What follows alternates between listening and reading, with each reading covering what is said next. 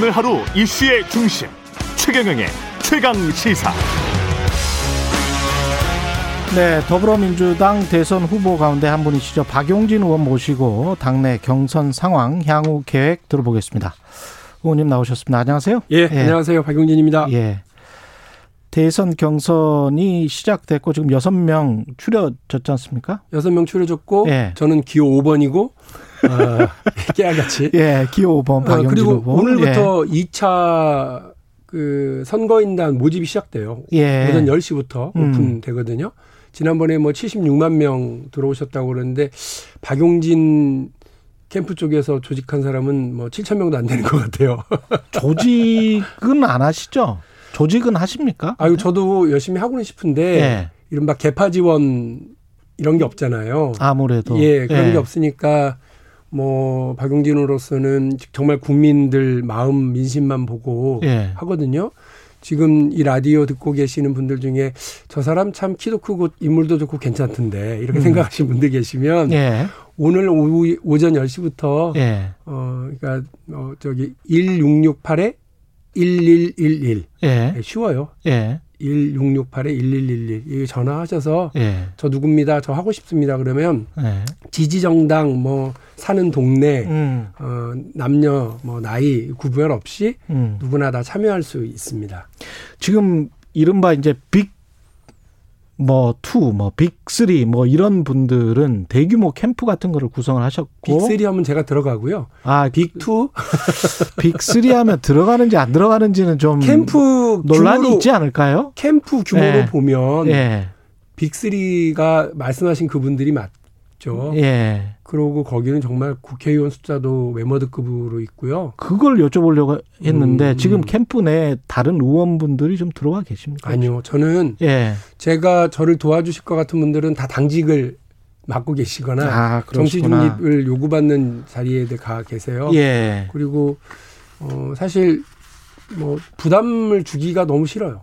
음. 박용진이 지금 민주당 저, 저와 우리 캠프의 성원들은 반드시 우리가 대통 령 후보가 된다 예. 이렇게 믿고 있지만 어 다른 의원님들은 되게 중요한 정치적 선택이잖아요. 음. 박용진을 믿고 좋아하는 거하고 예. 어, 자신의 정치적인 선택을 어 이렇게 탁 해버리는 거하고 또 다른 건데 그렇죠. 그거를 해달라 이렇게 어 말씀드리는 것 자체도 되게 부담스러워서 음. 조심스럽더라고요. 경선 일정은 지금 거의 연기되는 것 같은데 네. 결국은 뭐 10월 초냐 아니면 더 연기되는 거냐 어떻게 보십니까?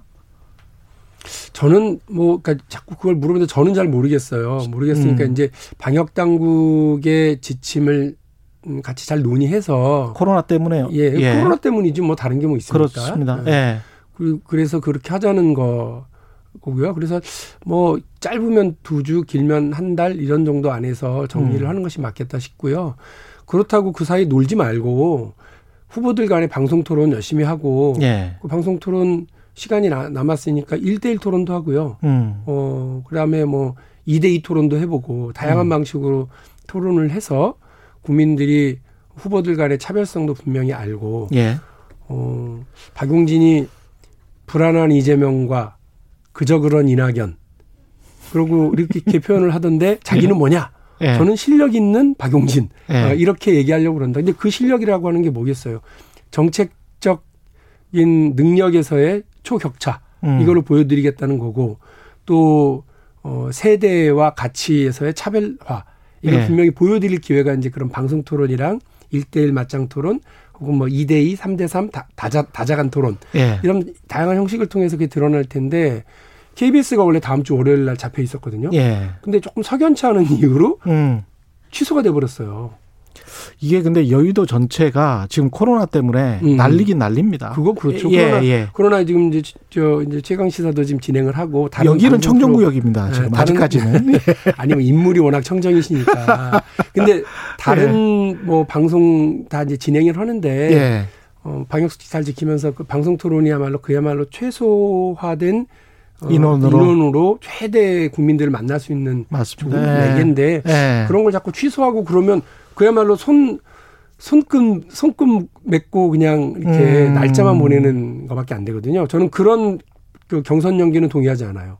어떻게 보면 이제 TV 토론을 연기한 게 그 후보들 입장에서 봤을 때는 이낙연 후보 같은 경우는 조금 올라가고 있는 것 같은데 여기서 상승세를 잡아야 되는데 그다음에 이재명 후보 같은 경우는 지금 약간 좀 숨을 고르는 단계에서 잘 됐다 이런 생각을 할까요?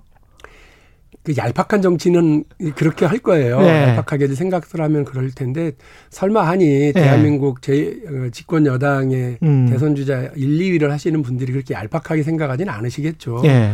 어, 예, 다만 이제 캠프의 성원들이 유불리를 따지긴 할 텐데 음. 그저 그러니까 말년 병장 그 나, 떨어지는 낙엽 조심하듯이 하고 그 부자 몸 조심하듯이 하면 지지율 1등은 네, 반드시 국민들에게서 지탄받고 음. 어, 이렇게 역작용이 나와요. 음. 어, 그렇게 해서 어려움을 겪습니다. 그래서 저는 예. 지지율이 오르든 떨어지든 의연하게 자기 할 일 하고 예. 검증을 피하지 말고 토론을 피하지 말고 음. 그래야 된다고 생각해요. 그때 나오셔서 저 동시 감세론 말씀하셨잖아요. 네, 그랬죠. 그래서 저도 약간 좀 깜짝 놀랐는데 네. 이준석 국민의힘 당대표가 자신의 작은 정부론과 박용진 후보의 감세론이 일맥상통한다. 이렇게 이야기를 했는데 네. 일맥상통합니까? 그거는 뭐 세계사의 그 정치 사상적 흐름이라든지 이런 것들 예. 잘 몰라서 그러시는 건데요. 예. 동시감세로는 예. 이른바 그 레이건과 대처가 그 주장했었던 신자유주의 정책 있잖아요. 예. 거기에 대한 반격으로 어 이른바 블레어 슈레더 어, 공동선언으로부터 출발을 합니다. 예. 그리고 빌, 빌 클린턴 정부로부터 출발을 하죠. 그래서 그, 저, 이른바 작은 정부, 그리고, 어, 뭐 자유, 자유 방임 시장 경제, 그리고 세계화, 이 세 가지로 표현되던 신자유주의 노선을 완전히 뒤집는 방식으로 가고요. 그래서 그, 그 법인세만 감세하고 음. 부자들에게만 감세하던 그 정책을 뒤집어서 음. 법인세와 어, 소득세 동시 감세 그리고 서민들 그래서 일자리 창출과 어, 일하는 사람들을 위한 어, 복지 증대 이, 이 방향으로 가게 되거든요. 음. 그래서 뭐 레이건과 대처 시대까지 갈 것도 없고요. 예. 마- 최근에 이제 마크롱 정부에서도 이 동시 감세 정책을 추진을 해서 효과를 이제 봤었고요. 음. 보기 시작했고 또 영국 같은 경우는 2016년에 20% 후반대인 법인세를 어 19%까지 내렸고요. 예. 그리고 2000 2000년 2019년에 와서는 음. 17%까지 또 내립니다. 예. 그러면서 이제 법인세만 내리느냐 그게 아니라 소득세 조, 이제 구간도 조정을 하고 음. 그러니까 이 저 바뀌어 나가는데요. 예. 박용진이 주장하는 그 소득세 감세, 동시감세 핵- 핵심 중에 하나인 소득세 감세는 일하는 사람들, 음. 근로소득자와 그 자영업자, 네. 사업소득에 대한 감세이지요. 금융 자산가와 부동산 부자들에 대한 감세가 아니에요. 자산소득세는 그대로 둔다. 그렇습니다. 예. 그래서 이자 소득과 임대료 수- 소득 있잖아요. 임대소득. 예. 이 부분에 대해서는 오히려 저는 증세가 필요하다고 봅니다. 이자 소득, 양도 소득 뭐 이런 것들. 네, 예. 그렇습니다. 그 부분에 대해서 해야 되는데 음. 그 이제 이거를 뭐 그냥 아 박용진이 제가 제일 한심하고 답답해하고 지금도 이렇게 음. 생각하는 건 박용진이 동시감세 전략으로 경제 성장, 기업 활력, 음. 내수 진작 이렇게 가자라고 얘기를 했더니 그거는 우파 정책이잖아. 이 얘기만 음. 반복하는 거예요. 예. 그래서 제가 다- 하도 답답하니까 그 노무현 대통령도 하셨는데 노무현 음. 대통령 우파라고 지금 얘기하시는 거예요? 그랬더니 아무 소리 안 하고 음. 또이 정책을 얘기를 했더니 뭐 40년 전 음. 레이건 대처의 신자유주의 이렇게 얘기를 하는데 왜 40년 전 얘기를 하세요? 최근 정책을 얘기를 하고 예. 중요한 건 이 동시감세 정, 전, 전략을 통해 가지고 음. 어, 경제 성장을 끌어가겠다고 하는 것이 효과를 본다 못 본다를 가지고 수치와 통계와 어, 이 논리를 가지고 좀 했으면 좋겠어요. 네. 낡은 진영 논리에 갇혀서 어, 할 필요는 이렇게, 어, 없죠. 할 필요 없다. 좀 이거는 뭐 전에도 말씀드린 것처럼 증세든 감세든 그, 그 경제 상황과 조건에 음. 따라서 우리 우리 국민들이 음. 어, 우리 우리 국민들의 조건을 봐- 보고 음. 정치 지도자가 그리고 정부가 선택할 수 있는 경제 정책 수단이다. 어, 음. 저는 그렇게 생각합니다. 세수 예산 숫자를 좀 봐야 될 것 같습니다. 그거는 이제 다른 후보들이랑 좀 토론을 해보시고요. 그 내놓은 정책 중에 국부 펀드 네. 관련해서 월 50만 원으로 30년 적립 계좌에 투자하면 원금 1억 8천, 이자가 4억 3천. 네.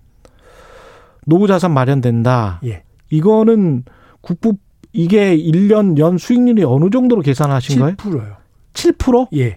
지난번에 이재명 후보가 7% 너무 높다. 그거 꿈 같다. 이렇게 얘기를 하시던데 아니 국민연금도 지난해 잘 됐을 때는 이제 9%였는데 평균 연평균 수익률이 이제 5% 후반대. 6% 정도잖아요. 네, 5% 예, 후반대. 5% 후반대잖아요. 그래서 7%면 최, 조금 기, 최 기자님 잘 아시겠지만 예. 캐나다 연기금, 노르웨이 연기금, 캘리포니아 네, 연기금. 다 거기는- 8%대예요. 8%예요. 그러니까 여기가 무슨 뭐 음. 그 어마어마하게 벤처 투자를 하는 것도 아니고요. 근데 우리 국민연금은 너무 소극적인 투자를 해요. 주식 투자가 좀 제한을 많이 두고 많이 있죠. 받죠. 예. 그래서 심지어는 음. 뭐그 국채 중심으로만 너무 많이 한다 이런 음, 비판이 그 많이 있거든요. 오랫동안 있어 왔습니다. 좋게 예. 얘기하면 안정자산 투자고요. 나쁘게 예. 얘기하면 소극적 투자라서 그렇게 되는데 예. 저는 국부펀드는 좀 그 해외 자산 투자들을 좀 적극적으로 해서 음. 늘리면 뭐 8%까지는 아니더라도 7%는 얼마든지 가능하다고 말씀을 드릴 수 있고요. 이 국부 펀드는 국민연금하고는 다른 다른? 겁니다. 예. 국민연금과 같이 묶어서 하긴 합니다만 지금 현재 KIC하고도 다른 거죠. 그렇죠. 이제 예. 그 KIC 국민연금 60여 개의 연기금의 운용 자산들을 다 묶어서 음. 한꺼번에 굴리자. 아. 각각의 각각의 계좌는 따로 두더라도 예. 최고의 실력가들이 KIC하고 국민연금에 와 있거든요. 그렇습니다. 근데 이분들보다 더 뛰어난 분들도 같이 묶어서 예. 나라도 부자로 만들고 또 음. 여기에 연계해서 그러니까 우리 국민들도 투자할 수 있게 해서 음. 국민도 부자로 만들겠다. 그래서 나라도 부자로 국민도 부자로 만드는 국부펀드 전략인데요. 음. 이게 핵심이 왜 50만 원이게요? 왜, 50만 원. 왜 50만 원으로 매, 모르겠어요. 매달 매달 그- 묻는다. 예. 그 숫자는 어떻게 나온 겁니까?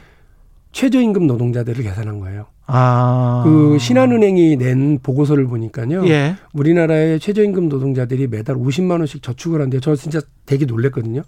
정말 부지런하고 일 열심히 하고 미래를 위해서 열심히 준비하는 국민들이시구나. 한 170만 원 받아서 120만 원을 생활비로 쓰고 50만 원을 저금한다는 거네. 깜짝 놀랐어요. 그러니까 이 대단한 저기 겁니다. 예, 신한은행에서 조사한 거니까 맞을 수도 예. 있고 틀릴 수도 있습니다만 어쨌든 30만 원을 묵, 그 여기 저축 계좌에 묵든 음. 아니면 50만 원을 묵든 어떤 일이 발생되느냐면 말씀드린 것처럼 목돈 마련과 노후 자산이 마련될 수 있는 구조를 정부가 사다리를 놔드리는 거잖아요. 예.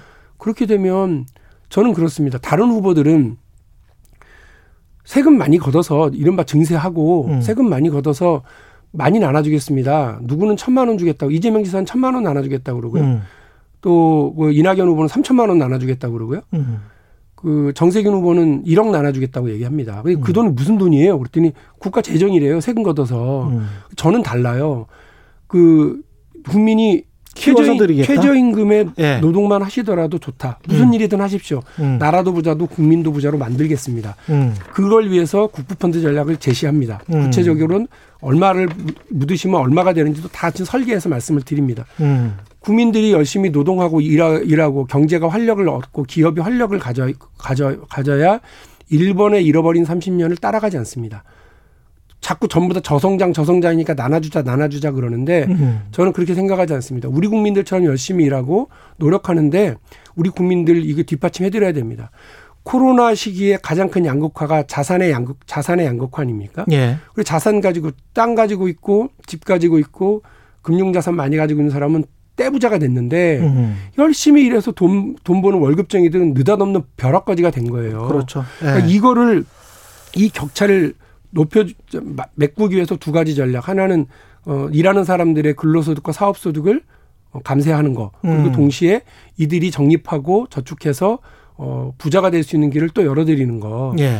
막 느닷없는 벼락 벼락거지가 돼서 코인에 투자하고 음. 잘 모르는 사모펀드에 투자하고 이러지 않으셔도 국가가 든든하게 하겠습니다라고 하는 전략을 마련한 거니까 음. 그 부분에 대해서 다른 후보들은 저하고 완전 다르다. 세금 세금 물 쓰듯이 하는 전략이냐 예. 아니면 나라도 부자로 국민도 부자로 전략이냐 이 차이와 음. 국민 자산 5억 성공 시대냐 예. 아니면 기본 소득 4만 원 시대냐 음. 요 차이로 아까 제가 말씀드렸던 다른 후보들과의 어, 정책 차별 그리고 정책 능력에서의 초격차를 음. 이번 본 경선에서 보여드리겠다. 이건 이런 전략입니다.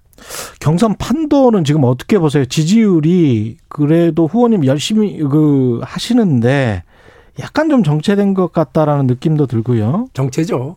그러나 원래 예. 이렇게 숨고르기를 해서 올라들 가잖아요. 예. 뭐 한참 후퇴했던 40% 하다가 10% 초반대까지 이낙연 예, 예, 주저 앉았다가 대표. 지금 예. 반등하는 이낙연 후보도 있는데 음. 뭐그 정도 오르는 가지고도 엄청 지금 좋아하시더라고요. 예. 그래서 제가 아니 40% 하셨던 분이 갑자기 뭐 이런 걸로 좋아하시냐고 예. 그랬는데 축하드리고 음. 저도 물론 마찬가지입니다. 이게 정치의 숨고르기가 있고요.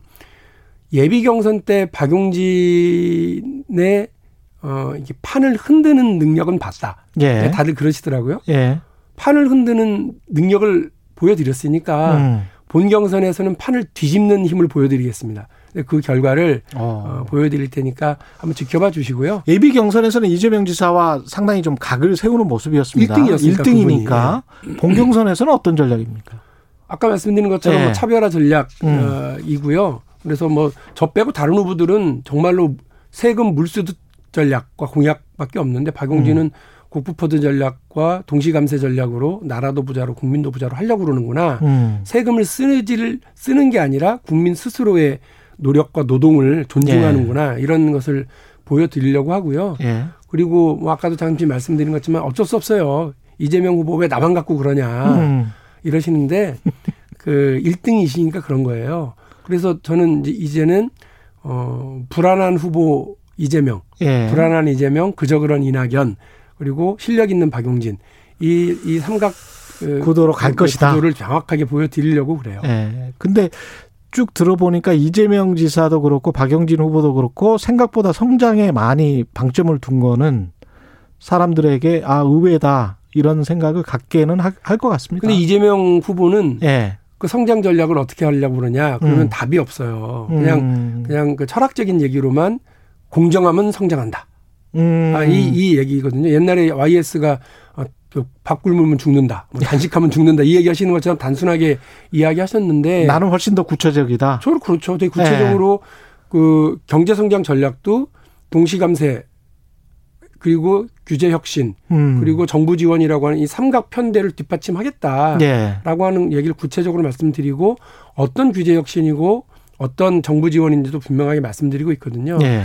그런데 경제가 공정하면 성장한다. 어, 그것도 일부 맞는 말씀이에요. 예. 그건 박용진이 국회의원 되고 나서 내내 하는 얘기였고 실제로 음. 박용진은 그런 그 어 저 의정 활동을 통해서 재벌 개혁과 공정 경제, 경제 경제 민주화 음. 이런 부분들 통해서 성과를 상당히 냈잖아요. 어, 좀 맞는 말씀이긴 하지만 음. 감독이 되어 보니 감독 위치에 서려고 하는 사람이다 보니 음. 아 수비만 해가지고는 경기를 골을 먹지 않을 수는 있지만 그 경기를 이길 수는 없구나. 예. 그러면 과감한 공격수의 전진 배치도 필요한 거라고 저는 보거든요. 음. 그 감독이 골 안 먹으려고 야 공격수도 빨리 내려와서 수비 봐 이러면 골을 못 넣어요. 그렇죠. 과감하게 예. 어, 너, 너는 앞에 나가서 전진 배치 음. 과감하게 돌파해서 골을 넣어. 그 플레이어가 누구냐면 기업이거든요. 예. 그리고 일하는 노동자들이거든요. 예. 이 일하는 노동자들이 벼락거지가 되지 않고 부자가 될 수 있도록 하고 음. 기업이 운동장에서 플레이어로서 활력을 띨 수 있게 음. 만들어주는 거 감독의 전략적 배치거든요. 음. 그게 대통령입니다. 박용진은 전략적인 경기를 승리로 이끌어 나갈 전략적인 어, 고민을 하는 대통령의 자리에 와 이- 예. 가려고 하는 사람이기 때문에 음. 그냥, 하, 그냥 그저 그런 태도 혹은 음. 불안한 태도 이런 후보들이 하고는 전혀 다르게 구체적인 어, 전술도 머릿속에 있고 방법론도 분명히 있다. 1분밖에 안 남아서 네. 야권 후보들 지금 뭐 가장 눈에 띄는 사람은 뭐 윤석열 전 총장, 네. 그리고 최재형 전 감사원장 국민의힘에 입당했는데 사실 뭐 몇 달 전에 최근에 최강 시사에서 말씀하신 게 윤석열 전 총장 같은 경우는 한 시간만 주면 미천 다 네, 드러난다. 예. 이그 말씀을 처음 하셨거든요. 여기서 네. 지금도 같은 생각이세요? 아니요. 너무 많이 시간을 들였다. 예. 그 30분이면 되겠구나. 아, 이거는 시, 제가 한 그분을, 시간은 아니고. 그분을 예. 너무 무시하는 게 아니고요. 예. 그분이 너무 심해요. 아. 8개월도 되지 않았는데 그분이 내- 내놓은 정책이 뭡니까? 예. 여기저기 다니면서 탄소 중립을 탄소 중심으로 어, 뭐 말씀하시거나 표현하거나 그리고 도대체 그 기- 생각을 알 수 없는 한 단어, 두 단어, 뭐 한 줄 이야기로 어떻게 국민이 나라를 맡기겠습니까? 그냥 그냥 떨어지는 게 아닌 것 같아요 지지율이. 예. 저분 별거 없구나 이런 생각인 것 같고요. 최재형 제- 전 감사원 제가 정책 검증을 예. 하겠다는 얘기였었기 때문에 예. 그분과 관련해서 뭐 내놓은 정책이 없으니까 30분도 너무 많, 많다. 내놓은 정책이 없으니까. 예. 최재형 전 감사원장의 국민의힘 입당은 어떻게 보시나요? 저걸 전격 입당이라고 얘기하던데요. 예. 어, 좀, 그, 좀 그래요. 그러니까 17일 음. 만에 그 정치 중립, 중립에 음. 그 정치 중립의 그 사정기관에 있던 분이 정치 중심으로 어, 옮겨간 사정기관이 돼버린 기관장이 됐기 때문에 예. 대한민국에 되게 안 좋은 거 앞으로 감사원장 정, 저, 검찰총장 하는 사람들은 늘 머릿속에 이 사례를 머릿속에 둘 거예요. 음. 그리고 국민들도 그걸 봐야 돼. 서로 불신하고 못 예. 믿고 저, 저, 저 검찰총장이 제대로 수사했는데도 저거 정치하려고 저러는 거 아니야? 음. 감사원장이 제대로 감사했는데 저거 저러는 거 아니야? 이러니까 정치할 생각이 없는 사람 어떻게 하겠어요? 수사 대충 하고 감사 대충 할 거예요. 그리고 정치할 생각이 있는 검찰총장과 감사원장은 어떻게 하겠어요? 어떻게든 대통령하고 음. 날 세우고 대립할 거예요. 나라꼴이 이게 뭡니까? 알겠습니다. 여기까지 하겠습니다. 오늘 말씀 감사하고요. 더불어민주당 박용진 의원이었습니다. 고맙습니다. 감사합니다. 예.